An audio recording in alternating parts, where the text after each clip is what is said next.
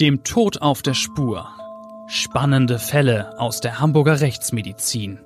Der Crime Podcast vom Hamburger Abendblatt. Moin und herzlich willkommen zu unserem Abendblatt Crime Podcast. Ich bin Bettina Mittelacher, Gerichtsreporterin beim Hamburger Abendblatt und wie immer ist Klaus Püschel dabei, Rechtsmediziner und damit der Mann, der den Toten zuhört und sie versteht. Ich bin froh, dass wir heute wieder gemeinsam über einen hochinteressanten Fall sprechen können. Genau, das ist ja unsere Spezialität. Über 40 Jahre lang hatte ich den direkten Zugriff auf alle spannenden Fälle von Mord und Totschlag hier bei uns im Norden.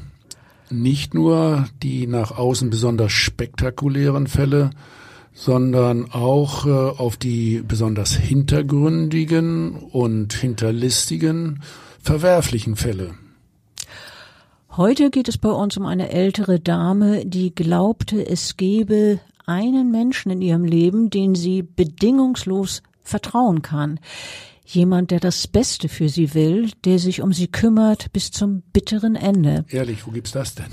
Ja, die hat's wirklich geglaubt. Aber es ging dem Mann gar nicht um Freundschaft und Mitmenschlichkeit, es ging ihm ums Geld. Als die Frau schließlich gestorben ist, konnte Carsten G. gar nicht schnell genug an ihr Erbe gelangen und wenig später stellte sich die Frage, hat der 74-Jährige sogar beim Tod von Ellen L. nachgeholfen? Diese Frau war immerhin 91 Jahre, als sie starb. Es kommt immer wieder vor, dass bei Menschen, die ein so hohes Alter erreicht haben, gedacht wird, ja, es war allmählich an der Zeit. Sie oder er hatte ein erfülltes Leben. Jetzt äh, hat vermutlich das Herz schlapp gemacht. Dann spricht man bei äh, Hausärzten und im Rahmen der Leichenschau durchaus auch mal von einem sogenannten Alterstod oder von einem Multiorganversagen. Und dann wird auch durchaus gar nicht so genau hingeschaut, ob dieser Mensch wirklich eines natürlichen Todes gestorben ist. Oder ob jemand sie umgebracht hat? Genau, darum geht's ja. Es gibt leider immer wieder Fälle, bei denen gerade alte Menschen Opfer eines Mordes werden. Das predige ich ja stets von neuem. Sie werden beispielsweise unter Umständen auch vergiftet oder erstickt oder es werden ihnen wichtige Medikamente vorenthalten oder andere schädliche Medikamente überdosiert. Wir Rechtsmediziner predigen immer wieder, dass man auch bei Todesfällen, die vermeintlich unverdächtig wirken, sehr, sehr, sehr genau hinschauen muss. Vielleicht steckt ja doch ein Tötungsdelikt dahinter. Ich erinnere nur als ein Beispiel an den sogenannten Oma-Mörder in äh, Bremerhaven, über den wir in einem früheren Podcast ja ausführlich berichtet haben. Und der immerhin fünf alte Menschen ermordet hat. Und das fast von wenigen Tagen. Ja, und es fast nicht entdeckt worden wäre. Jetzt kommen wir konkret zu dem Fall von Ellen L. Sie war eine Dame, die am Ende ihres Lebens praktisch keinen Kontakt zu Verwandten hatte. Sie hatte auch kaum jemanden, der sie besuchte. Sie besaß eine Eigentumswohnung in Hamburg-Blankenese und war ja ziemlich einsam. Schließlich lernte sie bei einem Spaziergang Carsten G. kennen, ein Mann, der mehr als 20 Jahre jünger als sie war und sich nach und nach immer mehr um die betagte Dame kümmerte. Er war unter anderem regelmäßig bei ihr zu Besuch. Irgendwann schien er in ihrem Leben geradezu unentbehrlich zu sein. Und als die Frau zunehmend dement wurde, wurde man, der Mann als ihr Betreuer eingesetzt. Das heißt, äh, dass er sich unter anderem auch äh, um ihre Gesundheitsangelegenheiten kümmern sollte, oder? Ja, zum Beispiel, dass regelmäßig ein Pflegedienst kommt und andere Dinge, die Ellen L nicht mehr so richtig alleine regeln konnte, weil sie körperlich und geistig ja immer weiter abbaute. Zuletzt hatte sie Pflegestufe 4 und Carsten G. war zu diesem Zeitpunkt schon länger eine feste Größe im Leben der Frau. Und dadurch, dass er als ihr Betreuer eingesetzt war, hatte er umfangreiche Vollmachten. Ja, mit dieser hohen Pflegestufe war die Dame ja offensichtlich sehr hilflos und äh, der äh, Herr Carsten äh, G., der trug doch eine ganz besonders große Verantwortung in diesem Fall. Auf jeden Fall. Er war ja auch sehr oft bei ihr zu Hause und weil er eben so oft bei ihr war, war es zunächst unverdächtig, als ausgerechnet dieser Mann es war, der sich schließlich am 7. September 2017 an den Hausarzt von LNL wandte. Der Betreuer teilte dem Mediziner mit, dass die 91-Jährige in ihrer Wohnung verstorben sei. Er habe sie am Tisch vorgefunden, wo sie zusammengesackt im Rollstuhl gesessen habe. Der Hausarzt kam wenig später hinzu, untersuchte die Frau nur sehr oberflächlich und vermerkte im Totenschein, dass sie eines natürlichen Todes verstorben sei. Es handelte sich um Herzversagen. Als der Arzt kam, lag die Verstorbene übrigens in ihrem Bett und äh, der Betreuer sagte dazu, er habe die 91-Jährige aus Pietätsgründen dorthin gelegt, also ins Bett, und außerdem drapierte er Kerzen um die Tote. Herzversagen, da äh, läuft es mir immer ein bisschen kalt den Rücken runter und die Nackenhaare sträuben sich. Nun, äh, die Ermittlungen, die später aufgenommen wurden, ergaben, dass äh, Pietät, echtes Mitgefühl und Selbstlosigkeit nun gerade nicht die dominierenden Beweggründe für den 74-Jährigen waren. Die Staatsanwaltschaft ging schließlich davon aus, dass der Betreuer die Seniorin ermordete. Und zwar mit den Motiven Heimtücke und Habgier. Wie kam es denn zu diesem Ergebnis und zu dieser Einschätzung? Da gab es gleich mehrere Verdachtsmomente. Zunächst ähm, war es der Pflegedienst der betagten Dame, der die Polizei alarmiert hatte. Einer Mitarbeiterin war die Situation in der Wohnung merkwürdig vorgekommen. Und deshalb hatte sie sich an die Polizei gewandt. Auch ein Nachbar gab Hinweise, dass es bei einem Besuch von Carsten G. bei der alten Dame offenbar nicht mit rechten Dingen zuging. So kam nach und nach eins zum anderen. Vor allem stellten sich Ungereimtheiten dazu heraus, wie der Betreuer die Verstorbene angeblich vorgefunden hatte. Am Ende gab es dazu gleich mehrere voneinander zum Teil stark abweichende Versionen. Das ist allerdings sehr verdächtig. Bettina, äh, was war denn äh, so unterschiedlich an den Darstellungen? Also alle Details werde ich hier nicht aufzählen, das werde dann doch zu umständlich, aber bemerkenswert war ein gravierender Unterschied zwischen dem, was Betreuer Carsten G. dem Hausarzt dem Hausarzt und gegenüber dem Pflegedienst gesagt hat, nämlich, dass die Frau am Tisch gesessen habe in ihrem Rollstuhl. Und dann wiederum gab es eine spätere Version gegenüber den vor Ort eingetroffenen Polizeibeamten. Hier hat er geschildert, dass er die Verstorbene gegen 10.30 Uhr in der Nähe des Esstisches gefunden habe, aber sie sei mit dem Rollstuhl nach hinten umgekippt, habe auf diesem in leicht seitlich verdrehter Position gelegen und habe offensichtlich sei offensichtlich verstorben gewesen. Sie habe sich kalt und leblos angefühlt. Er habe die Verstorbene daraufhin mit dem Rollstuhl in das Schlafzimmer gebracht und in das Bett gelegt. Na, das sind ja jetzt ganz unterschiedliche Sachen. Einmal saß sie am Tisch, einmal war sie umgekippt. Äh, das ist allerdings etwas ganz anderes.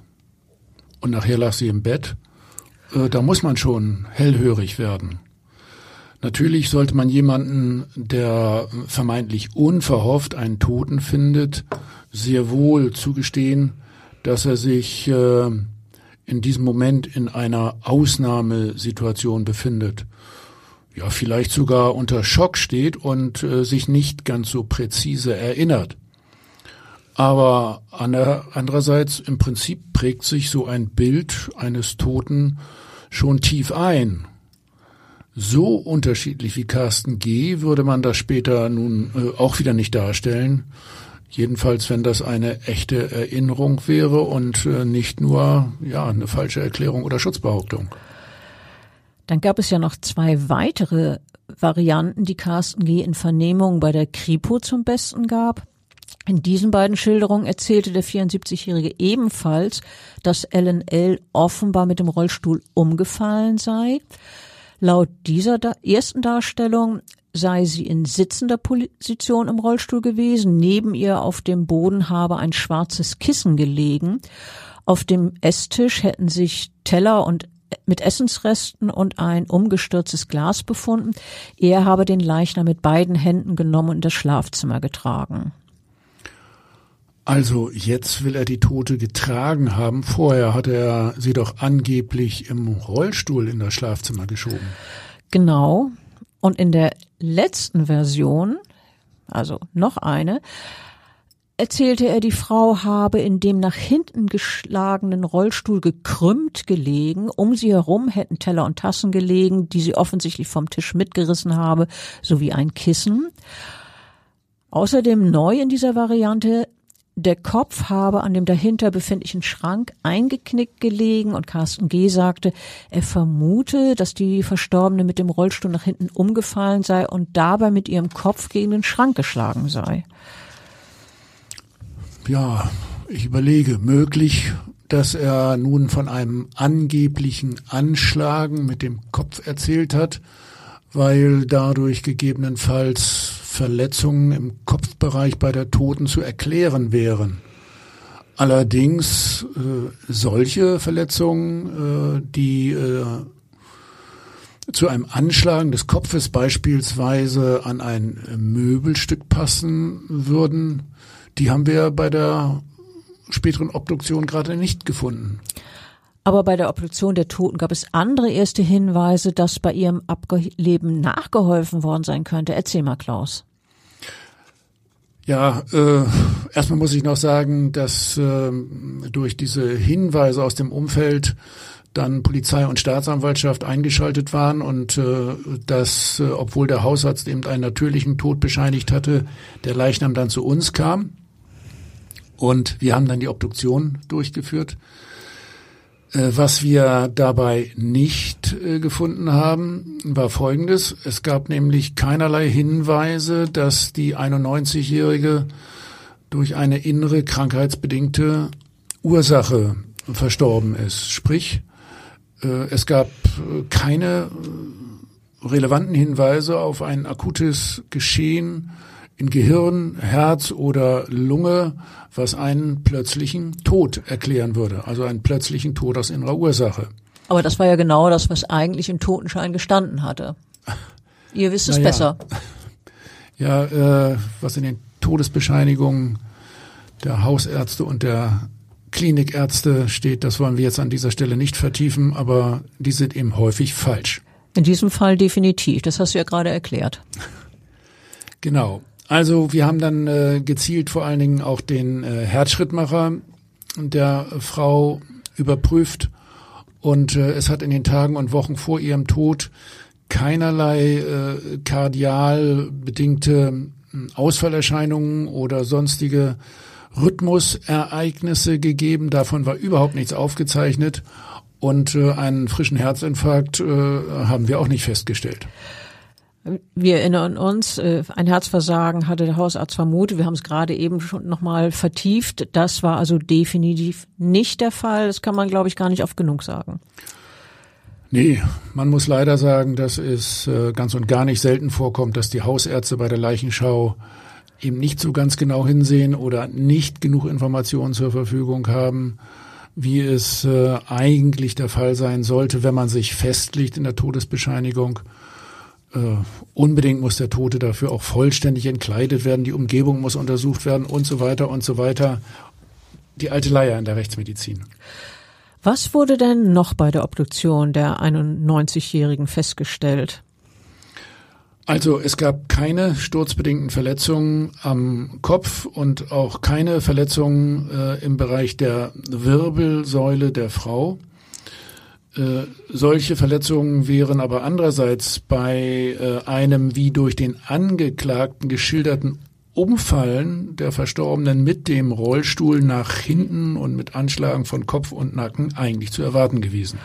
Um zu so einem Ergebnis zu kommen, da wurden doch auch Experimente durchgeführt, oder? Ja, äh, genau. Da ist die Polizei in äh, diesem Fall mit einer sehr exakten Fallanalyse zu Werke gegangen. Man hat sich äh, zum Beispiel ein identisches Rollstuhlmodell äh, besorgt und damit gezielte Experimente durchgeführt. Als Vergleichsperson äh, diente eine Zehnjährige, die äh, etwa die Größe und das Gewicht der Verstorbenen hatte. Die LNL äh, war mit 1,53 Meter recht klein und äh, außerdem sehr zierlich. Und die Experimente führten zu dem Ergebnis, dass es so, wie der Betreuer von LNL es geschildert hatte, jedenfalls nicht gewesen sein könne. Genau.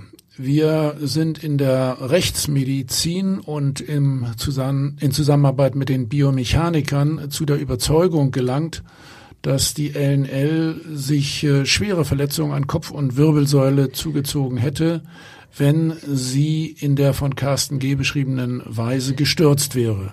Solche Verletzungen lagen aber gerade nicht vor. Also muss es anders gewesen sein, als er es erzählt hat.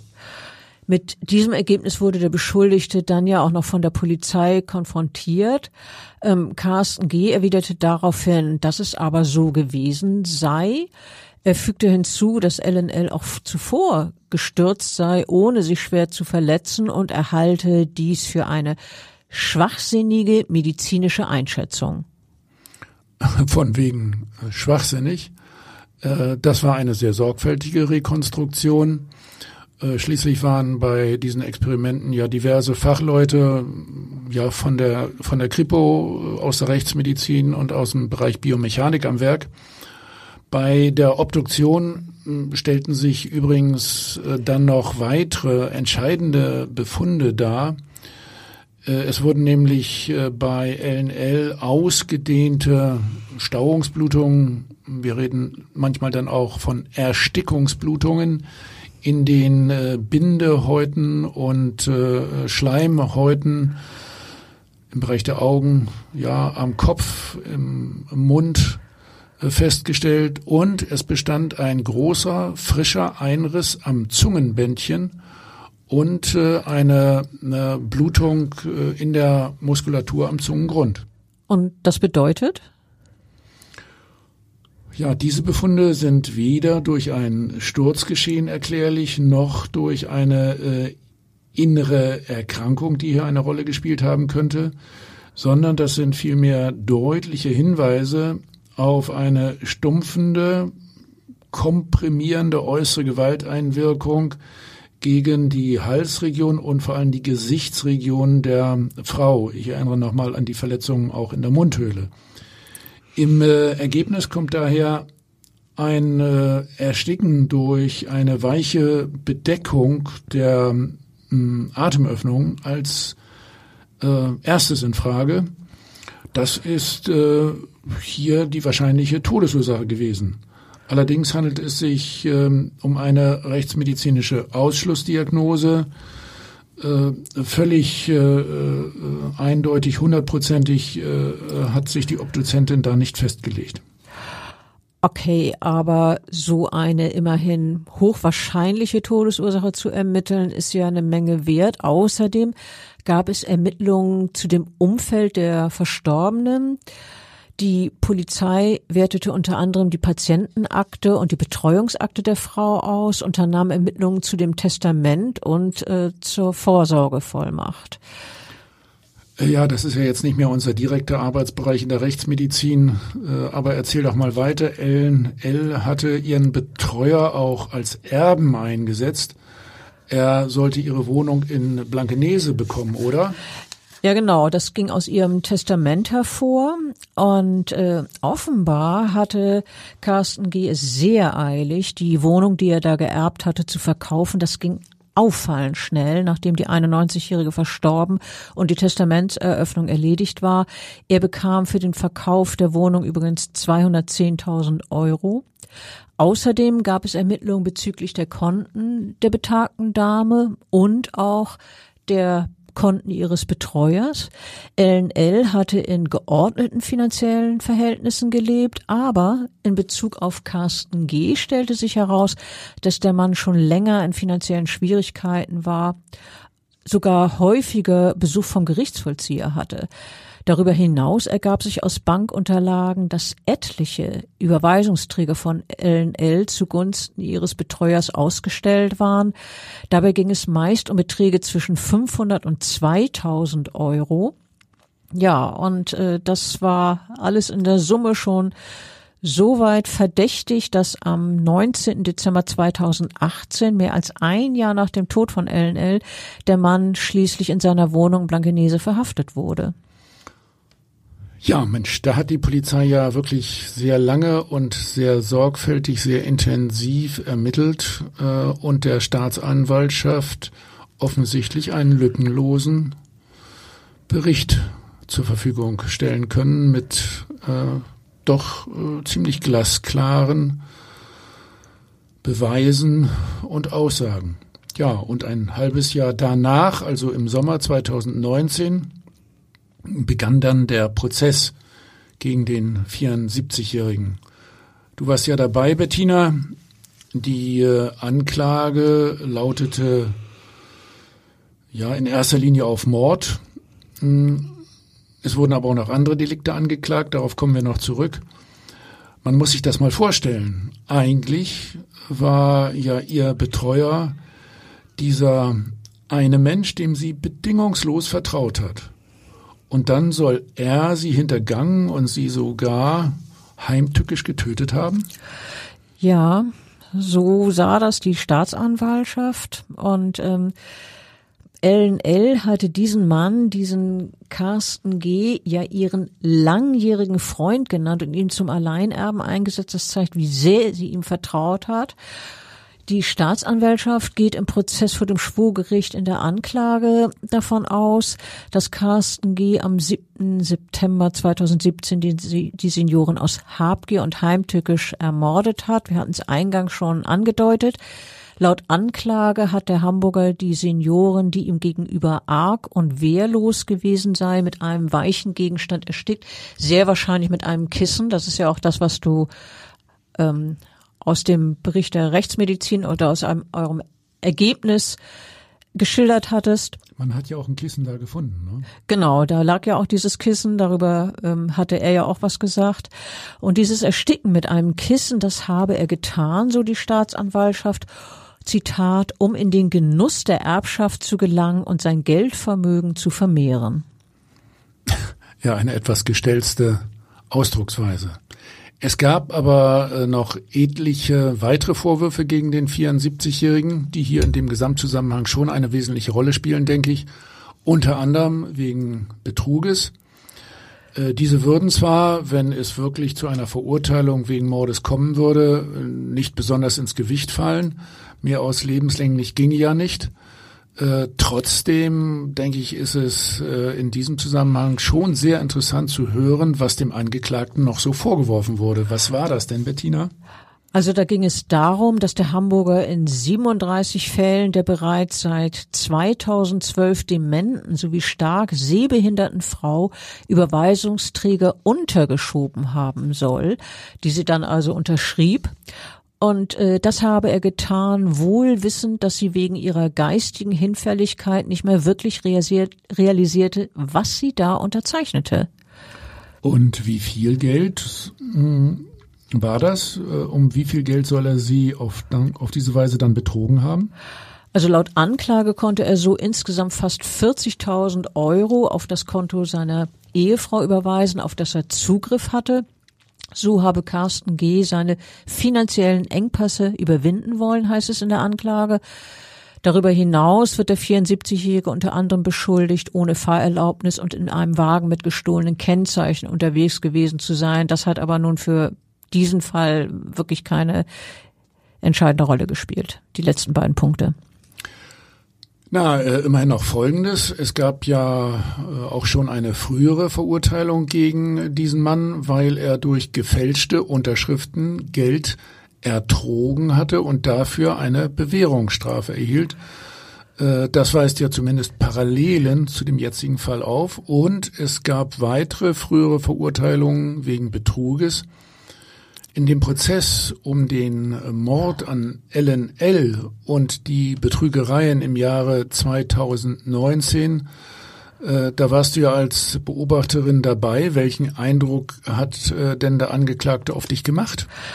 Also ich erinnere mich, er war ein schlanker Mann mit fast schulterlangen weißen Wuschelhaar und und ja gestärkten weißen Hemdkragen. Das klingt ja eigentlich ganz vertrauenerweckend. Ja, warum auch nicht? Ähm, flankiert von seinen beiden Verteidigern las der 74-Jährige dann während der Anklageverlesung mit, was ihm vorgeworfen wurde. Also er war da sehr aufmerksam.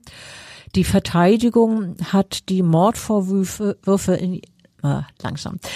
Die Verteidigung hat die Mordvorwürfe im Namen ihres Mandanten entschieden zurückgewiesen. Da, also er selber hatte nichts gesagt, aber die Verteidigung sagte, die Anklage basiere auf Mutmaßung. Das hat einer der beiden Rechtsanwälte zu Prozessbeginn geäußert. Ihr Mandant werde als geldgieriger Mörder und Erbschleicher dargestellt, was er aber nicht sei. Ja, aber einen intensiven An Eindruck von dem Angeklagten selber konnte ich nicht wirklich gewinnen. Er hat sich im Prozess zu den Vorwürfen nicht geäußert.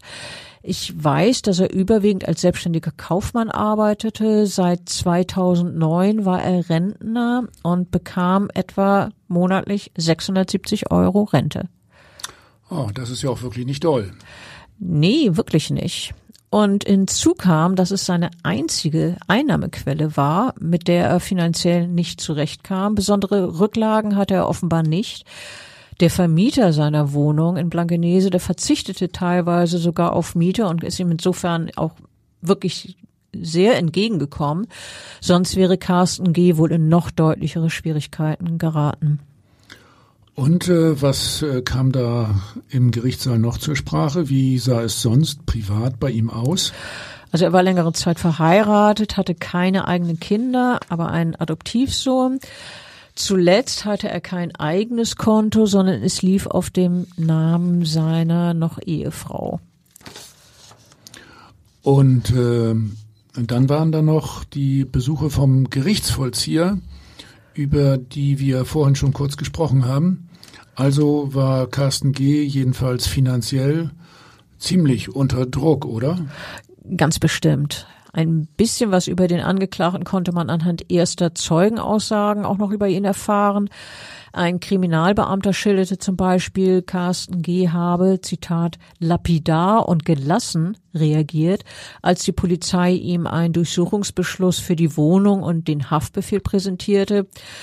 Dieser Kripo-Beamte erzählte weiter, die Wohnung des Verdächtigen sei schmutzig, verwohnt und verwahrlost gewesen. Zitat, Spinnweben und Staubflocken waren in jeder Ecke.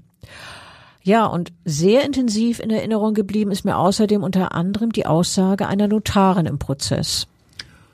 Na, das ist ein Bereich, der mich immer besonders interessiert. Also diese Notarin, die damit befasst war, dass Carsten G. als Alleinerbe eingesetzt werden sollte? Ganz genau. Diese Zeugin sagte, sie sei schon vor dem Termin von einer Mitarbeiterin gewarnt worden nach dem Motto, da passen Sie mal auf, der Betreuer ist dabei, der drängelt. Der will als Alleinerbe eingesetzt werden. Na, also die Notarin hat ja äh, auch die Aufgabe, sich vom Geisteszustand äh, ja der Person, die da äh, ein Vermächtnis äh, hinterlassen will, einen genauen Eindruck äh, zu verschaffen. Was hat diese Notarin denn über das Gespräch mit LNL und deren Betreuer äh, noch so erzählt? Also die Notarin schilderte, dass die Frau bei dem Termin im Jahr 2013 immer wieder betont habe, dass sie es eilig habe. Die alte Dame sagte, sie wolle Carsten G. als Alleinerben einsetzen. Er sei ihr langjähriger Freund und Betreuer und sie habe sonst niemanden. Die Notarin sagte, sie habe der Seniorin geraten, über ihre Entscheidung doch noch ein paar Tage zu schlafen. Aber sie hatte es so eilig, sagte die Zeugin über LNL. Deshalb habe sie das Testament noch am selben Tag bekundet. Sie hat aber auch gesagt, dass sie ihr schon äh, eigentlich geistig orientiert vorkam, dass sie das sonst sicherlich nicht gemacht hätte. Also sie hat das Testament noch am selben Tag beurkundet und darin hieß es, ich setze meinen langjährigen Freund Carsten G. zu meinem Alleinerben ein. Der Wert meines gesamten Vermögens beträgt 220 500.000 Euro. Die Seniorin sei ihr ja orientiert vorgekommen, sagte die Notarin, das hat sie wirklich betont. Es war ihr Wille, sagte sie. Sie sagte aber auch, mein Bauchgefühl war nicht gut. Na, äh, hat sie auch erklärt, äh, wie sie das meinte? Naja, sie sagte, vielleicht, weil es mir zu schnell ging. Übrigens war LNL schon vorher bei einem anderen Notar gewesen, das war im Jahr 2011, also zwei Jahre zuvor, und hatte Carsten G. die Vollmacht erteilt, sie in allen ihren persönlichen Angelegenheiten zu vertreten, unter anderem was eine mögliche Unterbringung im Heim und Krankenhaus Aufenthalte betrifft. Äh, das sind ja ganz entscheidende Dinge. Äh, sie hat ja auch Vorsorge getroffen, was geschehen solle, wenn sie sehr schwer erkranken würde. Sie bestimmte, dass sie im Endstadium einer tödlichen Krankheit keine weiteren intensivmedizinischen Maßnahmen wolle. Es hieß in dieser ersten Verfügung, ich wünsche einen menschenwürdigen Tod. Das liest man allerdings sehr häufig, muss ich sagen. Äh, wenn man überlegt, dass sie nach Überzeugung der Staatsanwaltschaft ermordet wurde, bekommt äh, dieser äh, Wunsch nach einem menschenwürdigen Tod allerdings einen ganz besonders bitteren äh, Nachgeschmack und Beigeschmack. Ja, weil dieser menschenwürdige Tod ja nun gerade nicht eingetreten ist. Allerdings, da hast du wirklich recht. Ähm, ich komme zu einer weiteren wichtigen Zeugin im Prozess. Das war die leitende Ermittlerin in dem Fall. Sie hat unter anderem einen Eindruck von den finanziellen Verhältnissen des Angeklagten und andererseits auch der betagten Dame gegeben. Demnach hatte LNL ja mehrere Konten und kam finanziell wirklich gut zurecht. Was man ja von dem Angeklagten nicht gerade behaupten konnte. Nee, auf jeden Fall nicht. Also, über die 91-Jährige wurde ermittelt, dass sie über viele Jahre in der Lage war, ihre finanziellen Angelegenheiten selbstständig zu regeln. Laufende Kosten gingen von den Konten ab, Bargeldabhebung, Telefongebühren, naja, das Übliche eben. Aber ab 2013 kam es plötzlich zu sehr viel höheren Bargeldabhebungen, manchmal rund 10.000 Euro innerhalb eines Monats. Oh, kein schlechter Verdienst. 10.000 im Monat? Ja, das ist eine Menge Geld. Und schließlich gab es nur noch Überweisungen, die ausschließlich auf das Konto der Ehefrau des Angeklagten, also von Carsten G. gingen. Und schließlich war das Girokonto von LNL nicht mehr ausreichend gedeckt und musste über das Sparkonto ausgeglichen werden. Äh, bis auch das Sparkonto restlos geplündert war, nehme ich an. Ganz genau. Und was den Angeklagten Carsten G. betraf, er hatte kein eigenes Konto, war aber verfügungsberechtigt über das Konto der Ehefrau, auf das ja wiederum die Überweisung vom Konto der LNL ging. Aber Carsten G. hat dazu in einer Vernehmung gesagt, die Überweisungen seien stets mit LNL abgesprochen gewesen. Sie haben ihm das erlaubt, äh, weil sie nichts mehr habe sparen wollen. Man äh, konnte jetzt natürlich die 91-Jährige ja nicht mehr befragen, ob das wirklich so war. Äh, ehrlich, ich glaube, wer es glaubt, wird selig. Ja, leider konnte man sie nicht mehr fragen.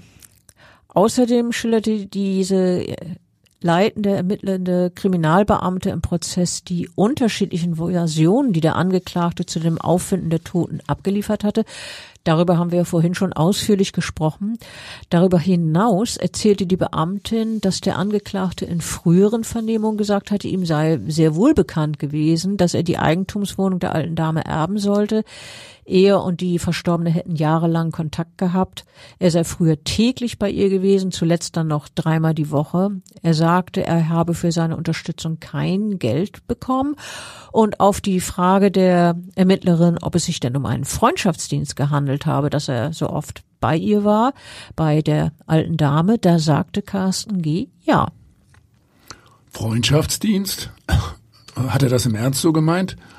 Äh, er hat doch, äh, so hat es die Polizei klar ermittelt, sehr viel Geld von ihren Konten äh, für, für sich abgezweigt. Also zu den Überweisungen, die auf seinem Konto landeten, sagte er nicht nur, dass sie mit Ellen L. abgesprochen gewesen seien, er habe ja auch Anschaffungen für sie tätigen müssen, zum Beispiel den Rollstuhl, das Krankenbett, den Fernseher. Allerdings konnte er zu keinem der genannten Dinge eine Rechnung vorlegen.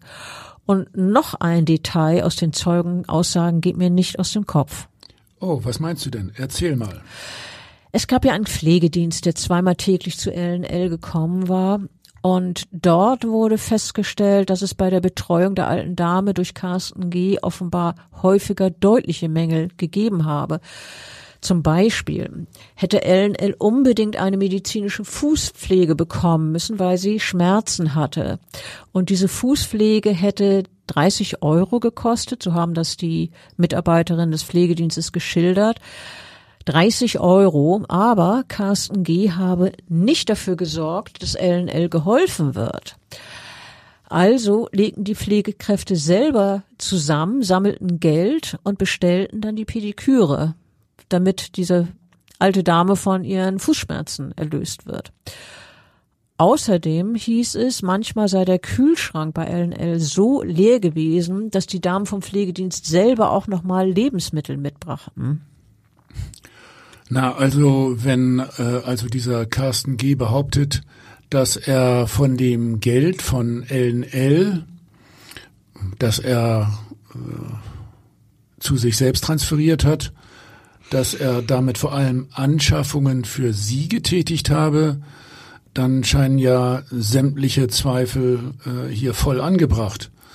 Wenn es sogar äh, am nötigsten fehlte wie Lebensmittel und bei der medizinischen Versorgung. Also ich finde, das zeigt wirklich ein erschütterndes Bild, wie LNL von ihrem Betreuer offenbar unzureichend versorgt wurde. Insgesamt hat sich aus den Zeugenaussagen, den Gutachten, den Auswertungen der Konten sowie weiterer Indizien für das Gericht am Ende des Prozesses dann ein eindeutiges Bild ergeben. Die Kammer verurteilt den Angeklagten Carsten G. wegen Mordes zu lebenslanger Freiheitsstrafe. Der 74-Jährige habe Ellen L. aus Habgier und heimtückisch ermordet, sagte der Vorsitzende Richter. Der Angeklagte habe die betagte Blankeneserin umgebracht, Zitat, als sie ihre Existenzberechtigung nämlich als Geldquelle verloren hatte. Ihr Weiterleben machte aus Sinn des Angeklagten keinen Sinn mehr. Ja, du meinst aus der Sicht des Angeklagten. Ja, das waren ja äh, sehr, sehr deutliche Worte vom, vom Vorsitzenden Richter. Allerdings, also Geldquelle, die eine Person als Geldquelle zu bezeichnen, die ihren praktisch Lebenssinn, Lebenszweck verloren habe, ja, das äh, müsste sich Carsten G. hoffentlich hinter die Ohren geschrieben haben, dass äh, das so eingeschätzt wurde von Seiten des Gerichtes. Mit dem Urteil folgte das Gericht übrigens dem Antrag der Staatsanwaltschaft. Die Verteidigung hatte Freispruch beantragt. Ja, wie das ja so äh, häufiger durchaus der Fall ist. Hast du die Reaktion des äh, Angeklagten beim Urteilsspruch beobachtet? Wirkte der irgendwie jetzt aufgewühlt, überrascht oder eher unbewegt? Also ich finde, ihm war nicht anzumerken, wie es ihm geht. Er hatte sich wirklich gut unter Kontrolle. Aber selbst wenn er nach dem Antrag der Staatsanwaltschaft äh, zumindest in Betracht ziehen musste, dass es lebenslange Haft geben könnte, wenn es dann wirklich dazu kommt, ist das bestimmt etwas, äh, was einen Angeklagten schwer mitnimmt. Auch wenn er vielleicht insgeheim weiß, dass er die Strafe sehr wohl verdient hat. Also sehr gut möglich, dass er aufgewühlt oder erschrocken war, aber es hat es jedenfalls nicht gezeigt. Ähm, zusätzlich zu dem Mord sah die Kammer den Angeklagten wegen gewerbsmäßigen Betruges in 37 Fällen überführt. Wir erinnern uns, er hatte ja immer wieder für seine Zwecke Geld vom Konto der betagten Dame abgehoben, obwohl er dazu nicht berechtigt war. Mit dem Geld habe Carsten G., der selber nur eine kleine Rente bekam, sein Leben finanziert auf Kosten der erblindeten und dementen Frau, sagte der Vorsitzende Richter. Es war jahrelanger Lug und Trug. Und äh, es war doch letztlich deutlich mehr Geld von den Konten verschwunden, als man zunächst ermittelt hatte. Oder ursprünglich war von etwa 40.000 Euro die Rede, aber tatsächlich war es insgesamt mehr als das Doppelte. Genau, also es verschwanden nach und nach insgesamt rund 94.000 Urteil von den Giro und Sparkonten der alten Dame. So wurde es äh, letztlich in der Urteilsverkündung ausgeführt. Ja, und das Geld verschwand und verschwand, bis so gut wie nichts mehr da war. Eine Zeit lang gab es ja Abhebungen vom Geldautomaten und der Richter sagte dazu, wer blind ist, kann das nicht. Es sei ausschließlich der Angeklagte gewesen, der das gemacht hat. Und schließlich war ja auf dem Girokonto fast alles weg. Ein Beispiel, was Carsten G. zur Tarnung auf eine der Überweisungen eingetragen hatte, 2012, als es um 2000 Euro ging, die er sich überwiesen hatte, hatte der Mann im Verwendungszweck Badumbau eingetragen. Dabei hatte LNL bis zum Schluss klein, kein fließendes Wasser im Badwaschbecken es ging ja noch weiter mit dem Geld, das nach und nach bei Carsten G. versickert ist. Allein auf dem Sparkonto hätten nach den Berechnungen, Berechnungen des Gerichts noch 34.000 Euro sein müssen, aber zuletzt waren nur noch 400 Euro übrig. Also statt 34.000 nur noch 400. Dieses Geld sei auf verschlungenen Wegen in die Hände von Carsten G. gewandert, sagte der Richter. Demnach äh, war das Mordmotiv äh, also Habgier beziehungsweise die, die Geldnot des Angeklagten. Also der Richter hat es im Urteil so formuliert, zuletzt stand ihm das Wasser bis zum Hals. Nun habe Carsten G. an das Erbe der Frau kommen wollen und sie deshalb getötet. Und ähm, schon in den Jahren zuvor hat der Betreuer ganz offensichtlich nicht zum Besten der Senioren gehandelt. Der Richter zählte da einige Beispiele auf, an denen zu erkennen ist, dass Carsten G. seine Pflichten und Verantwortung als Betreuer sehr vernachlässigte. Ja, äh, da gab es einiges, was nicht zum Besten stand. Äh, dass manchmal nicht genug zu essen da war, das haben wir ja vorhin schon besprochen Weitere Beispiele gibt es einige. Äh, zum Beispiel besaß LNL bis zum Schluss ein Zeitungsabonnement, obwohl sie beinahe blind war. Und bis zum Schluss hatte sie außerdem ein HVV-Abo, obwohl sie seit Jahren ihre Wohnung nicht verließ. Carsten G. hätte diese unnötigen Ausgaben abstellen können. Allein ihm war die Gebrechlichkeit der Senioren ja in jeder Hinsicht bekannt.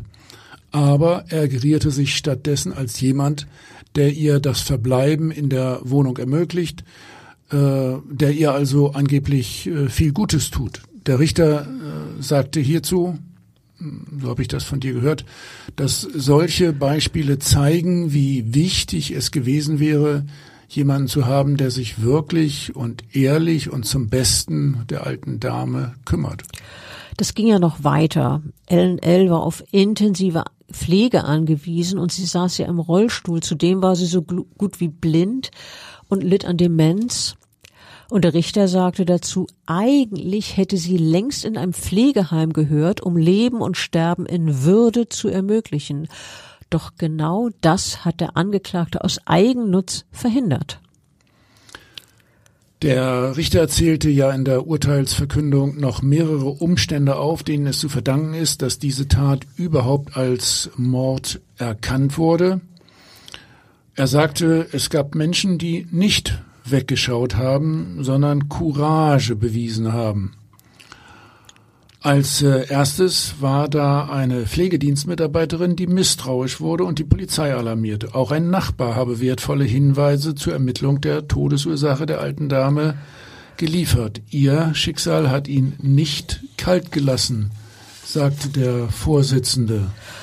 Ja, und außerdem lobte der Richter ausdrücklich die Arbeit der Polizei, hier besonders der Mordkommission, der Richter sagte, die Ermittler hätten nicht nur ein richtiges Gespür gehabt, sondern sich auch noch akribisch in das Leben des Angeklagten hineingeforscht, sonst wäre hochwahrscheinlich der heimtückische Mord ungeklärt geblieben, sagte der Richter. Ja, man fragt sich wieder einmal, wie viele solche Fälle es noch gibt. Mhm. Es äh, ging ja noch äh, mit vielen äh, Details so weiter. Carsten G. habe die Frau umgebracht, stand im Urteil, sie vorher geknebelt. Wir erinnern uns an die Verletzungen in der Mundhöhle, die wir festgestellt haben. Äh, das Opfer sei arg und wehrlos gewesen. Der Richter sagte, wie sollte sie auf die Idee kommen, dass ihr langjähriger Freund, dem sie absolut vertraute, ihr Alleinerbe, das ausgerechnet dieser Mann an sie herantreten würde, um sie zu ersticken? Ähm, ersticken, Klaus, ohne das jetzt unnötig breit zu treten, äh, ersticken ist doch ein qualvoller Tod, oder? Äh, ja, ich will das hier wirklich nicht äh, so im Detail erläutern. Äh, der Erstickungsvorgang läuft in äh, mehreren äh, Stadien ab. Insgesamt dauert das äh, so drei bis sechs Minuten und insbesondere die Anfangsphase bis zum Eintritt der Bewusstlosigkeit ist doch sehr quälend durch die Atemnot und macht höchste Todesangst. Ja, wirklich richtig fies. Ähm, kommen wir nochmal zurück zur Urteilsbegründung, äh, was der Richter weiter ausgeführt hat. Carsten G. hatte sich auch durch weiteres Verhalten verdächtig gemacht. Zum Beispiel ähm, führte der Richter aus, dadurch, dass er überhaupt an diesem 7. September morgens bei LNL war. Eigentlich war das nämlich überhaupt nicht die Zeit, zu der Carsten G. üblicherweise zu der Seniorin kam.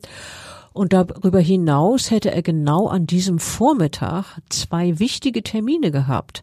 Unter anderem einen Gerichtstermin wegen einer Trunkenheitsfahrt und er hätte beim Pflegedienst etwas abklären sollen, aber beide Termine ließ er sausen. Stattdessen war er zu der Zeit in der Wohnung, in der LNL gestorben ist. Also, das finde ich doch hochverdächtig. Und äh, dann wurde er ja noch wenige Tage nach dem Tod von LNL in ihrer ja eigentlich polizeilich äh, versiegelten Wohnung angetroffen. Das geht natürlich überhaupt nicht, ein Polizeisiegel zu zerstören und dann in die Wohnung einzudringen. Auch dafür hatte er nur eine äußerst fadenscheinige Erklärung.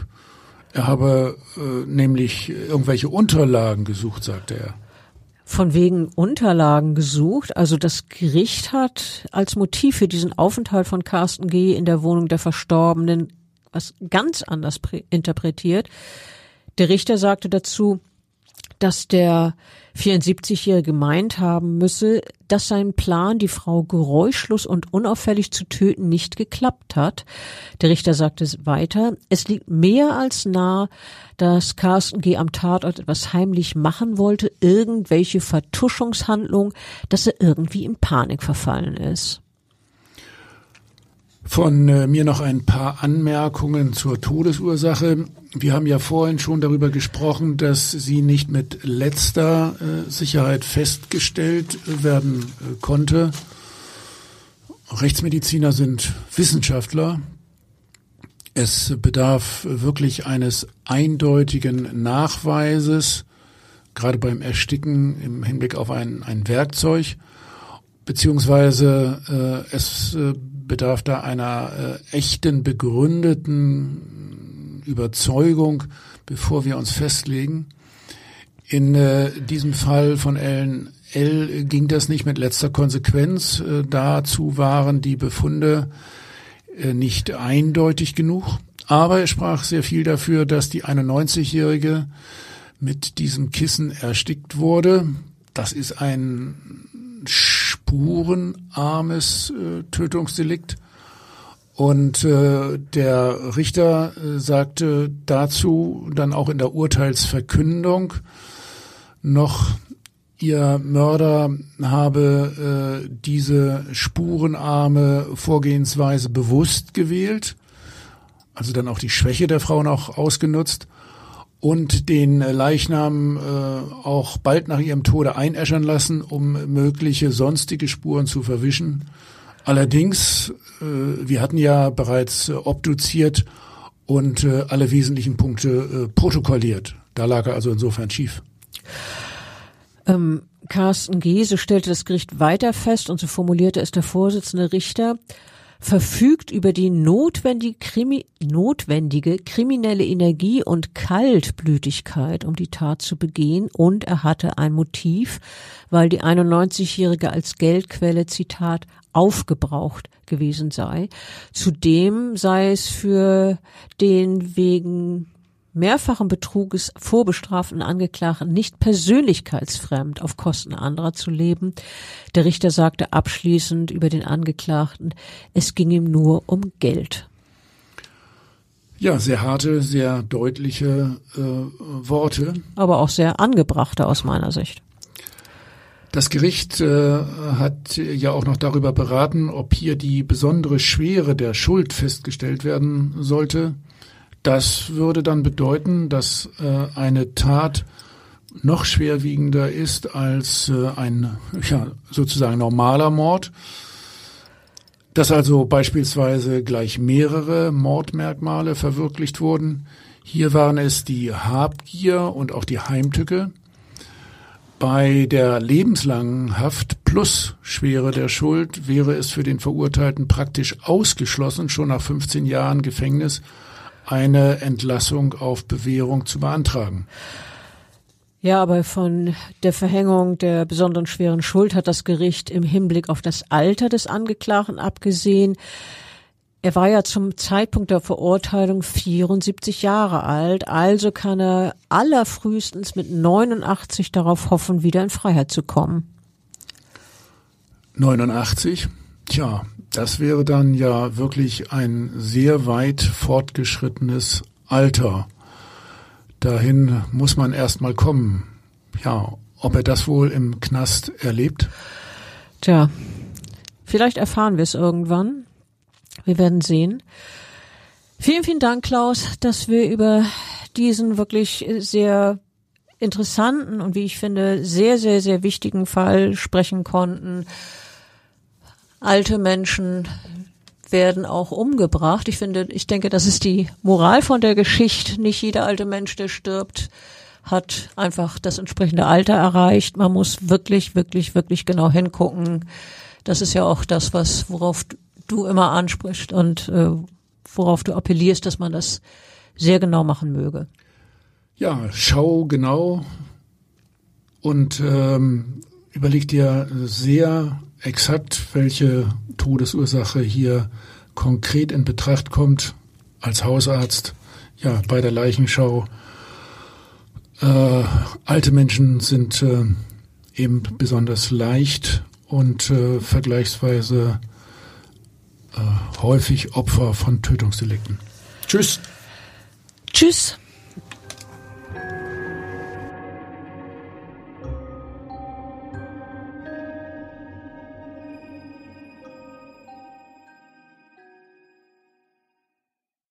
Weitere Podcasts vom Hamburger Abendblatt finden Sie auf abendblatt.de slash podcast.